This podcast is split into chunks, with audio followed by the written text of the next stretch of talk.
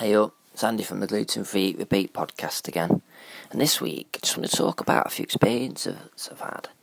Um, basically eating out um, in a curry house, which has been recommended to me by a friend. And obviously, I said, Is it gluten free? That was my first concern.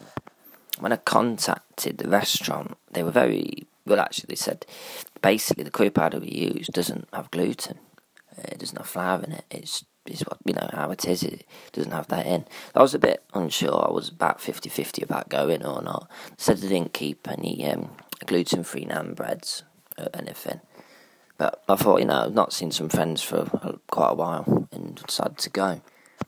So basically, my friends they indulged in a great big dish of chicken drums, you know, like all sorts of basically massive buffet plate thing but I kept to my masala and rice, and um, to be honest, it was spot on.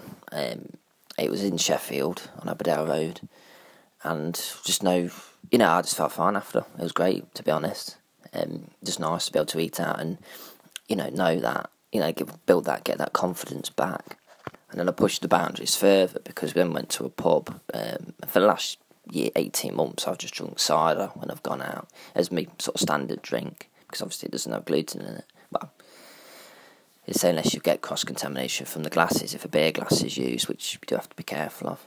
But anyway, uh, my first beer had a gluten free beer made by this company from Manchester called First Chop.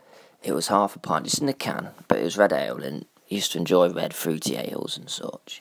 And yeah, it was spot on. It was lovely, and uh, again, no no issues at all. And I'll probably talk more about the beers they make at some point. It'd be good to have an interview with someone who works for them. That would be good.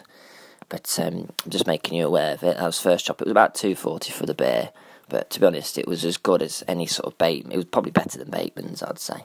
Drinking it, um, you know, my personal opinion. But right, that's me for, done for this week. Hope you've uh, you've enjoyed that and you found that useful. Please leave me leave me a good good review if you want me to spread my work or get in touch. You know the email. You know the email by now. It's Andy at gfrepeat.com. Take care. Have a good week. Cheers.